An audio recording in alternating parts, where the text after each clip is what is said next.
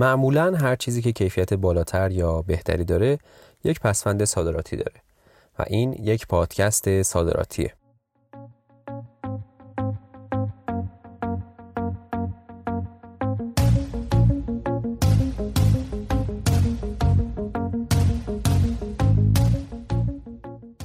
سلام.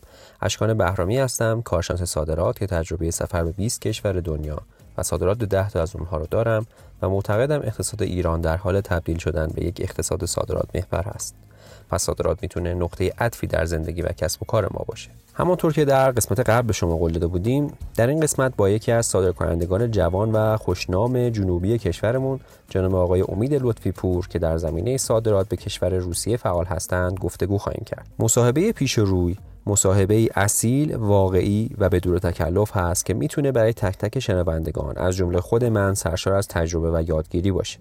امید لطفی پور جوانی اهل دسفوله که برخلاف خیلی از افرادی که تجربه دارن یا راهی رو رفتن و پیچ و خمش رو بلدن و با افراد دیگه سهیم نمیشن ایشون سخاوتمندانه تمامی best practice ها یا میانبرهایی که در عمل می‌تونیم از اونها برای شروع کار صادراتی استفاده بکنیم رو با ما به اشتراک گذاشتن در این قسمت میشنویم که امید چطور بدون یادگیری هیچ زبان خارجی یا داشتن سرمایه عجیب و غریبی یعنی به اندازه ارزش یک پراید در زمان خودش یکی دو سال پیش و با تجربه کم شروع به کار صادرات سیف ایجاد کردن.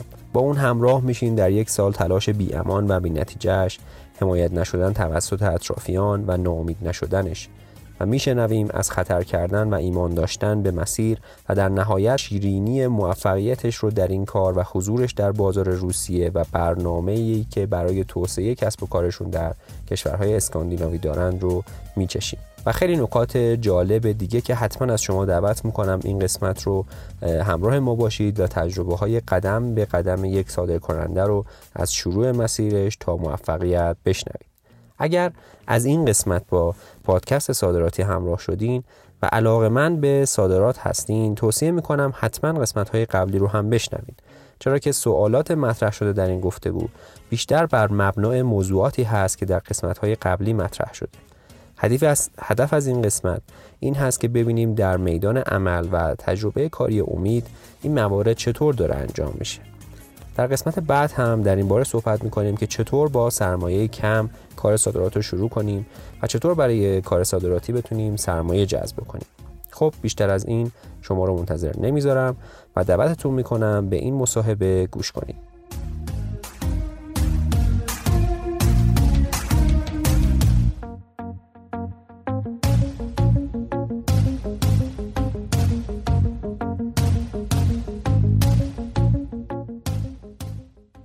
جناب لطفی پور سلام عرض می‌کنم. لطفا خودتون رو معرفی بکنید. اهل کجا هستین؟ تحصیلاتتون چیه؟ و دارین چه می‌کنید امید لطفی پور هستم. اهل خوزستان دسفول بنده دیپلم رشته کامپیوتر هستم که از سن 16 17 سالگی وارد بازار کار شدم. قبل از اینکه کار صادراتی بکنید کار دیگه بهش مشغول بودین؟ قبل از اینکه وارد کار صادرات بشم برای شرکت های صادراتی تأمین محصولات انجام می‌دادم محصولات سیفیجات گلخونه ای رو برای شرکت های صادراتی که درخواست داشتن حالا مقدار باری رو که نیاز داشتن من براشون تأمین می‌کردم تأمین می‌کردم و کارهای بسته بندی و پالت بندی و بارگیری رو واسه شون انجام می‌دادم از کجا و چطور کار صادرات رو شروع کردیم؟ بنده تقریبا سه سال است در کار صادرات مشغولم. قبل از صادرات تأمین کننده محصولات کشاورزی بودم. حالا اون درآمد شغل تأمین کنندگی کفاف من نبود. یعنی انتظار درآمد بیشتری رو داشتم و حالا در مورد درآمد دلاری صادرات مثل چیزایی شنیده بودم که درآمد خیلی خوبی داره هم. از لحاظ اجتماعی وجهه کاری خیلی خوبی داره و هم درآمد بالایی داره این شد که از شغل تأمین کنندگی اومدم روی صادرات صادرات رو شروع کردم و تا حالا موفق بودم و خیلی هم راضی هم از این تصمیمی که گرفتم با چقدر سرمایه کارتون رو شروع کردین؟ چطور این شجاعت رو به دست آوردین که کسب و کار خودتون رو راه بندازین؟ اون زمان با حدود 100 میلیون تومن من شروع کردم. اون 100 میلیون سه سال پیش تقریبا با 100 میلیون تومن شروع کردم. حالا اون 100 میلیون تومنی رو که آوردم وارد کار آوردم داخل کار صادرات گذاشتم. کلا قیدش رو زدم. گفتم که آقا اگر این پولم هم سوخت شد مهم نیست تجربه میشه واسم. تو همین تجربه کردنم با خیلی از لینک ها آشنا میشم خیلی مشتری خارجی پیدا می‌کنم با خیلی از تأمین کننده های قدرتمند داخل کشور آشنا میشم و به هر حال می‌تونم گلیمم و عذاب بیرون بکشم و یک درآمد خیلی خوبی واسه خودم رقم بزنم. و این شد که ترسی از باخت سرمایه نداشتم و کار رو شروع کردم.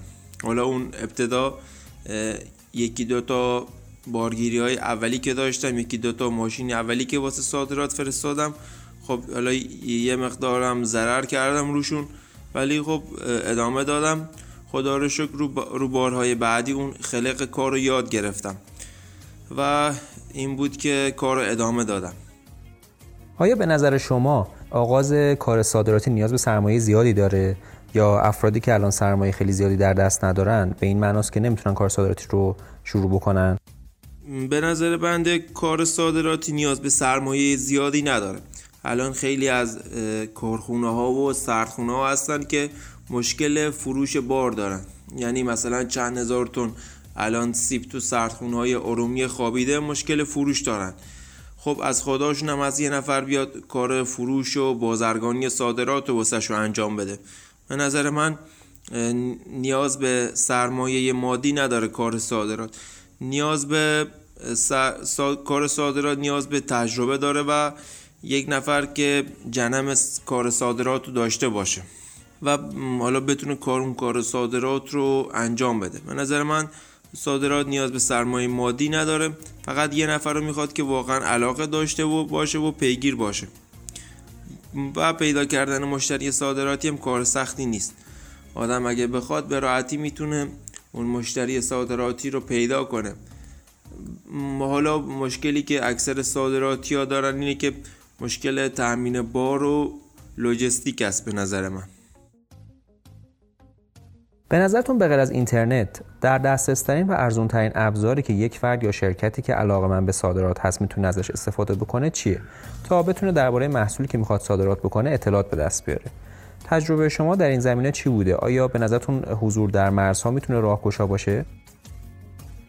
خب به نظر بنده به غیر از اینترنت دسترسترین و ارزونترین ابزاری که می‌تونه یک شرکت علاقه من به صادرات از اون استفاده استفاده کنه اینه که خودش در اون بازار هدف حضور داشته باشه. بره در اون کشور مقصد حضور داشته باشه اون بازارها رو ببینه با فروشندهایی که در اونجا هست آشنا بشه لینک بشه. یا اگر که مشکل سرمایه نقدی ندارن خودشون اونجا صاحب غرفه بشن. خودشون اونجا غرفه دار باشن و مستقیم محصولشون رو تو اون کشور به قیمت اون کشور با نرخ ارز اون کشور به فروش برسونن. ولی اگر که ابتدای کارشونه می‌تونن تو بازارهای کشور هدفشون حضور پیدا کنن و با فروشندهایی که اونجا از وارد ارتباط بشن. مذاکره کنن باشون حالا ببینن از چه طریقی می‌تونن اون محصول یا بارشون رو به فروش برسونن. و سال بعدی این که حضور در مرزها. من این کار رو پیشنهاد نمی کنم. واسه کار میوه و تربار خیلی هستن که بارشون رو به بازارچه های مرزی فرستادن.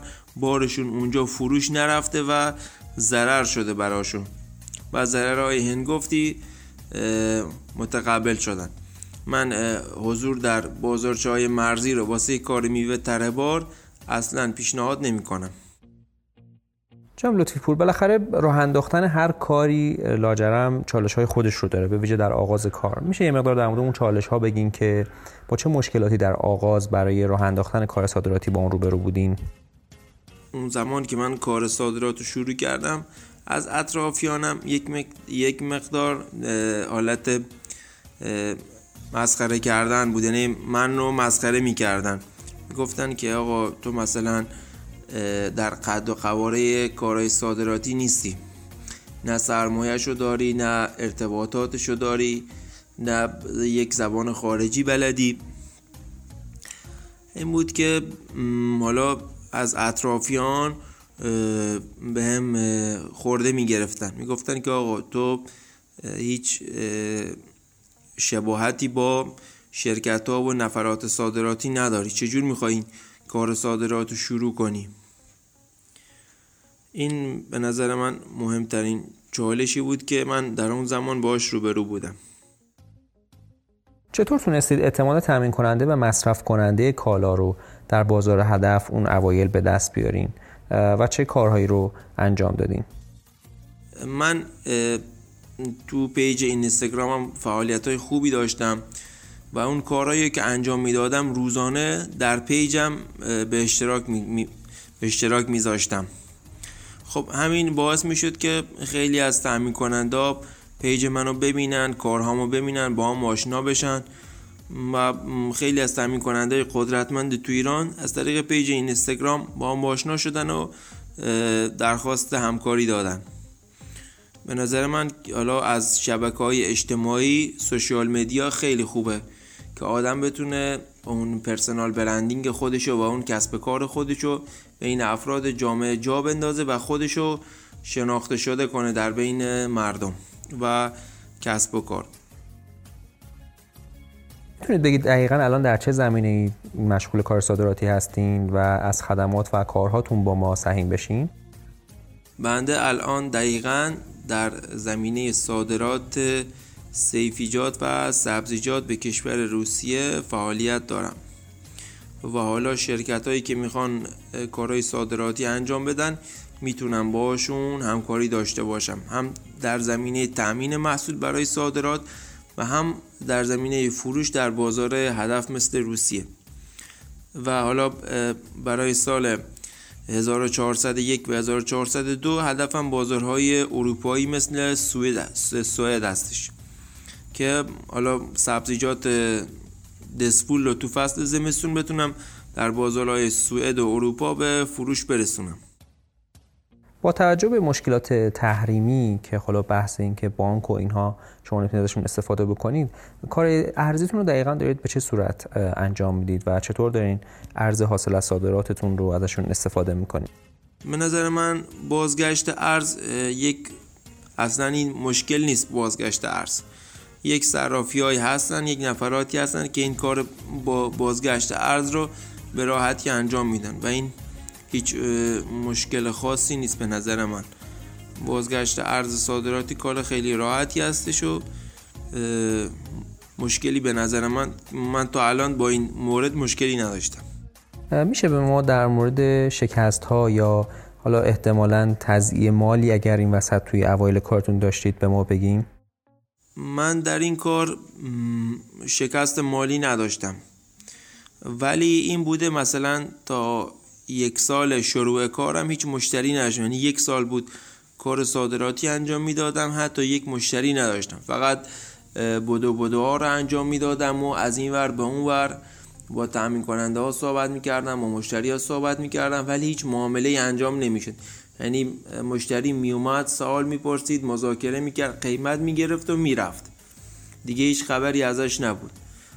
حالا تقریبا تا یک سال من این مشکل داشتم.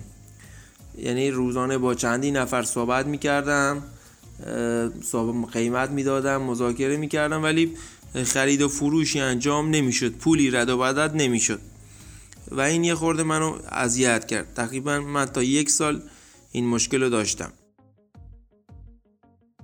خیلی بر من جالب شد. می‌تونم ازتون خواهش بکنم که بیشتر در مورد این یک سال بگین چرا انقدر طول کشید یا وقتی به اون سال نگاه می‌کنید اشتباه خودتون رو توی چی می‌بینید؟ من به مدت مثلا حدود یک سال تا یک سال و نیم هیچ مشتری صادراتی نداشتم. خب چندین تا علت داشت. علت اول این که من لینک هایی که باستی پیدا کنم تو کشورهای خارجی چه به عنوان مشتری چه به عنوان شریک پیدا نمی کردم این مشکل اول بود. مشکل دوم نحوه قیمت دادنم بود. چون تجربه نداشتم تازه کار بودم همیشه قیمت ها رو خیلی بالا می زدم قیمت ها رو بالا می گفتم و این باعث می‌شد که من نتونم مشتری رو مجاب کنم که ازم خرید کنه. و مشکل سومی که هست ما صادرات محصولات کشاورزی ما بیشتر به صورت سنتی. یعنی داخل کشورهای مختلف یک میادین باری است. مثلا میدون بار مسکو به اسم فود سیتی. خب ما هنوز مثل همون 20 سال پیش صادرات انجام میدیم.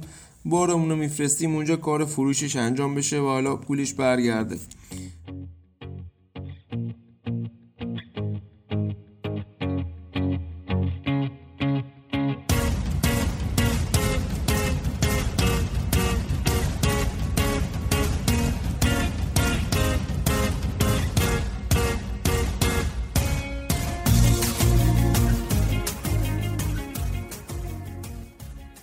یک فردی که تا حالا کار صادراتی نکرده یا یه شرکت به نظرتون چطور می‌تونه بفهمه آمادگی داره که کار صادراتی رو شروع بکنه یا نه؟ و آیا آماده هست که بره دنبال کار صادراتی؟ به نظر من کسی که می‌خواد وارد کار صادراتی بشه اول باید از طریق یک تاجر یا یک نفر که سابقه کار صادراتی داره وارد این کار بشه. خودش مستقیما دلشو نزنه به دریا. از تجربه هاشون استفاده کنه در قالب شراکت وارد بشه باهاشون تا به اصطلاح چند سالی کار کنه اون سیستم کار و روال کار رو یاد بگیره و این نباشه که یک دفعه خودش بخواد هم تحمیل کننده باشه هم صادر کننده باشه هم کارهای ترخیص رو انجام بده. خیلی این یک دیدگاه خیلی غلطیه که تو جامعه ما جا افتاده. یک نفر که یک جوون که می‌خواد بیاد تو کار صادرات خودش می‌خواد کارهای ترخیص و گمرک انجام بده. خودش می‌خواد کارهای لوجستیک رو انجام بده. خودش می‌خواد تامین کننده باشه خودش می‌خواد صادر کننده باشه در هیچ کجای دنیا همچین چیزی نیست. هر کسی یک گوشه از کار رو دستش می‌گیره یک یک به اصطلاح کارهای تیم ورک انجام میشه. در تمام دنیا همینه. تیم ورکینگ حرف اولو می‌زنه. ولی در ایران حالا ما خودمون با خودمون نمی‌سازیم. خودمون با خودمون سازگاری نداریم. و همین باعث میشه که ما در بازارهای هدف هم نتونیم خوب عمل کنیم. ملاک انتخاب یک محصول صادراتی به نظر شما چیه؟ شما خودتون چرا به سمت صادرات این محصولات کشاورزی رفتین؟ به نظر من برای انتخاب محصول آدم باید به دور نگاه کنه. ببینه چه محصولی در اون شهرش یا در اون استانش به وفور به, وفور یافت میشه. ما در اینجا که هستیم خوزستان دسفول تو شمال خوزستانی محصولات کشاورزی بسیار فراوونه. مخصوصا تو فصل زمستون که کشورهای همسایه شمالی ما همه یخبندونن و امکان تولید محصولات کشاورزی رو ندارن و صد درصد وارد کنندن خب من اینو شناسایی کردم این نیازو بعد تصمیم گرفتم که تو حوزه محصولات کشاورزی وارد بشم. جناب لطفپور چطور یه فرد می‌تونه ایده های مختلفی که برای کار صادرات داره رو فیتل بکنه؟ چطور معیارهایی رو می‌تونه استفاده بکنه که متوجه بشه خب این کالا برای صادرات مناسب هست یا خیر؟ به نظر من مشورت گرفتن و مشاوره گرفتن بهترین راه هستش. یعنی من خود من وقتی که یک ایده برای صادرات دارم خب اینو با چندی نفر مطرح می‌کنم. نظراتشون رو می‌پرسم باهاشون در ارتباط می‌ذارم این موضوع رو ببینم نظرشون چیه. اگر که نظرشون مثبت بود اون ایده رو دنبال می‌کنم. اگر که نه کلا اون ایده رو رها می‌کنم و میرم سراغ اون هدف بعدی. اصولا به کشاورز یا حالا هر کسی که به محصولی که برای صادرات وجود داره دسترسی مستقیم داره توصیه می‌کنید که خودش درگیر کار صادراتی بشه یا نه. به نظر من اگر کسی کشاورزه باید کشاورز بمونه. همون کار کشاورزیش با تخصص بیشتر ادامه بده هدفشو بذاره روی تولید و تناژ بالاتر. یعنی اگر تا الان در هر هکتار 50 تن محصول برداشت کرده هدفش رو باید بذاره در سال آینده 70 تن برداشت کنه در از همون یک هکتار زمین. سال بعدش 80 تن برداشت کنه سال بعدش 90 تن برداشت کنه. یعنی کشاورز باید یک کشاورز بمونه. اگر هم یک نفر صادراتی باید صادر کننده بمونه. یک صادر کننده نباید بیاد کار کشاورزی انجام بده. شرکت های صادراتی باید سرمایهشون رو بذارن برای تامین و جمعآوری و خرید محصول از کشاورز و سرمایه در گردش رو در اختیار کشاورز قرار بدن. این نظر بنده است. یعنی کشاورز باید کشاورز بمونه تخصصی روی زراعت و مزرعش کار کنه. شرکت های صادراتی هم تخصصی روی صادراتی کار روی صادرات محصول کار کنه. و اون سرمایه در گردشی که کشاورز نیاز داره رو در اختیارش قرار بدن. این روندی که شاهد اون هستیم که می‌بینیم الان از جنوب کشور بسیار از افراد حضور دارن در بازار صادراتی محصولات کشاورزی در روسیه. از کجا میاد؟ از کجا شروع شد و چرا این موضوع رو شاهدش هستیم؟ علت اصلیش اینه که قیمت محصولات کشاورزی در روسیه به مراتب بالاتر از حوزه خلیج هستش. یعنی چون حوزه خلیج به کشور ما نزدیکه خب محصولات بیشتری اونجا سرازیر میشه. وقتی که محصولات اونجا فراوون باشه به طب قیمت هم پایین تر هستش. ولی روسیه چون دورتره خب محصولات حجم کمتری هم محصولات صادرات میشه به روسیه. اونجا هم قیمت ها بالاتره. و علت دوم این که خود کشورهای خلیج هم مثل عمان یک مقدار خودشون کشاورزی دارن در فصل زمستون. فصل زمستون که فصل برداشت محصولات دسوله اونا هم خودشون یک مقدار گلخونه و کشاورزی دارن. و زیاد بازارش جالب نیست.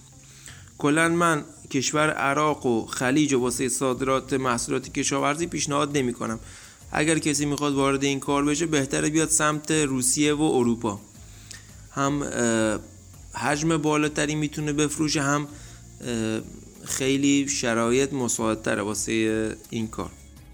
خب سوال بعدی که پیش میاد اینه که چرا شهرهایی که در شمال کشور هستند و اصولا به کشورهای حوزه CIS به ویژه روسیه نزدیکن چرا اونها خیلی درگیر این فضای صادراتی نشدن؟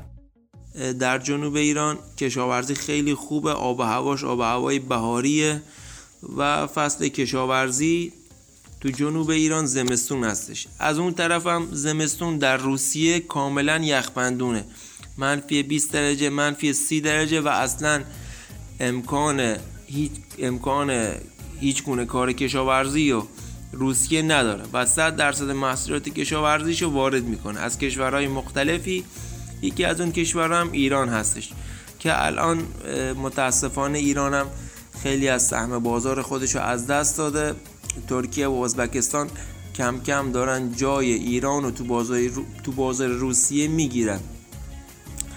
حالا من که خودم اعتقادی به اتاقای بازرگانی ندارم و هیچ کاری واسه بازرگان انجام نمیدم. حالا خودم تمایل دارم که اگر اشخاص یا شرکت بخوان وارد این حوزه بشن من صفر تا صد رو بهشون کمک می‌کنم. که بتونیم پرچم محصولات ایرانی تو روسیه همیشه سرفراز و بالا باشه. صادرات محصولات کشاورزی به ویژه سیفیجات می‌تونه های زیادی داشته باشه که خب شما بهتر می‌دونید. مثلا احتمال خرابی کالا بیشتره و حالا موارد دیگه یا مثلا مثل چند ماه پیش که شاهد این بودیم که محصولات کشاورزی به ویژه فلفل دلمه ای نتونست استانداردهای بهداشتی بازار هدف از جمله روسیه رو پاس بکنه و این کالاها عدت پیدا کردن. این چالش رو شما چطور می‌بینید و چطور با اونها دارید دست و پنجه نرم می‌کنید؟ وقتی شما یک چند سالی در این حوزه فعالیت کنید خب می‌دونید چه موانع و مشکلاتی سر راه شما هستش. این موانع رو پیش بینی می‌کنید. مثلا شما پیش بینی می‌کنید که در فصل زمستون چون بارهای زیادی سمت روسیه سرازیر میشه قطعا ما مشکل لوجستیک داریم. مشکل حمل و نقل و هر سال ما داریم. و ما می‌تونیم در کنار هر حمل و نقل زمینی از حمل و نقل دریایی از بندر آستارای ایران با آستاراخان روسی استفاده کنیم. این مشکلات رو می‌تونیم شناسایی کنیم و و واسه واسه راه حلش هم بازم راه حلای واسه شون پیش بینی کنیم. چون ما فقط با کشور روسیه کار می‌کنیم حالا تا حدودی به این مشکلات اشراف داریم. البته توی بخشی از این سوالات شما جواب دادید این رو ولی دوست دارم این رو به صورت ویژه بفرمایید که نظر شما در مورد اینکه صادرات محصول کشاورزی به وسیله صادر کننده ها انجام بشه یا خود کشاورز چیه و اصولا هر کدوم چه منافع یا مضراتی می‌تونن داشته باشن؟ من بنده 100 درصد با اینکه یک کشاورز بیاد کار صادرات انجام بده مخالفم.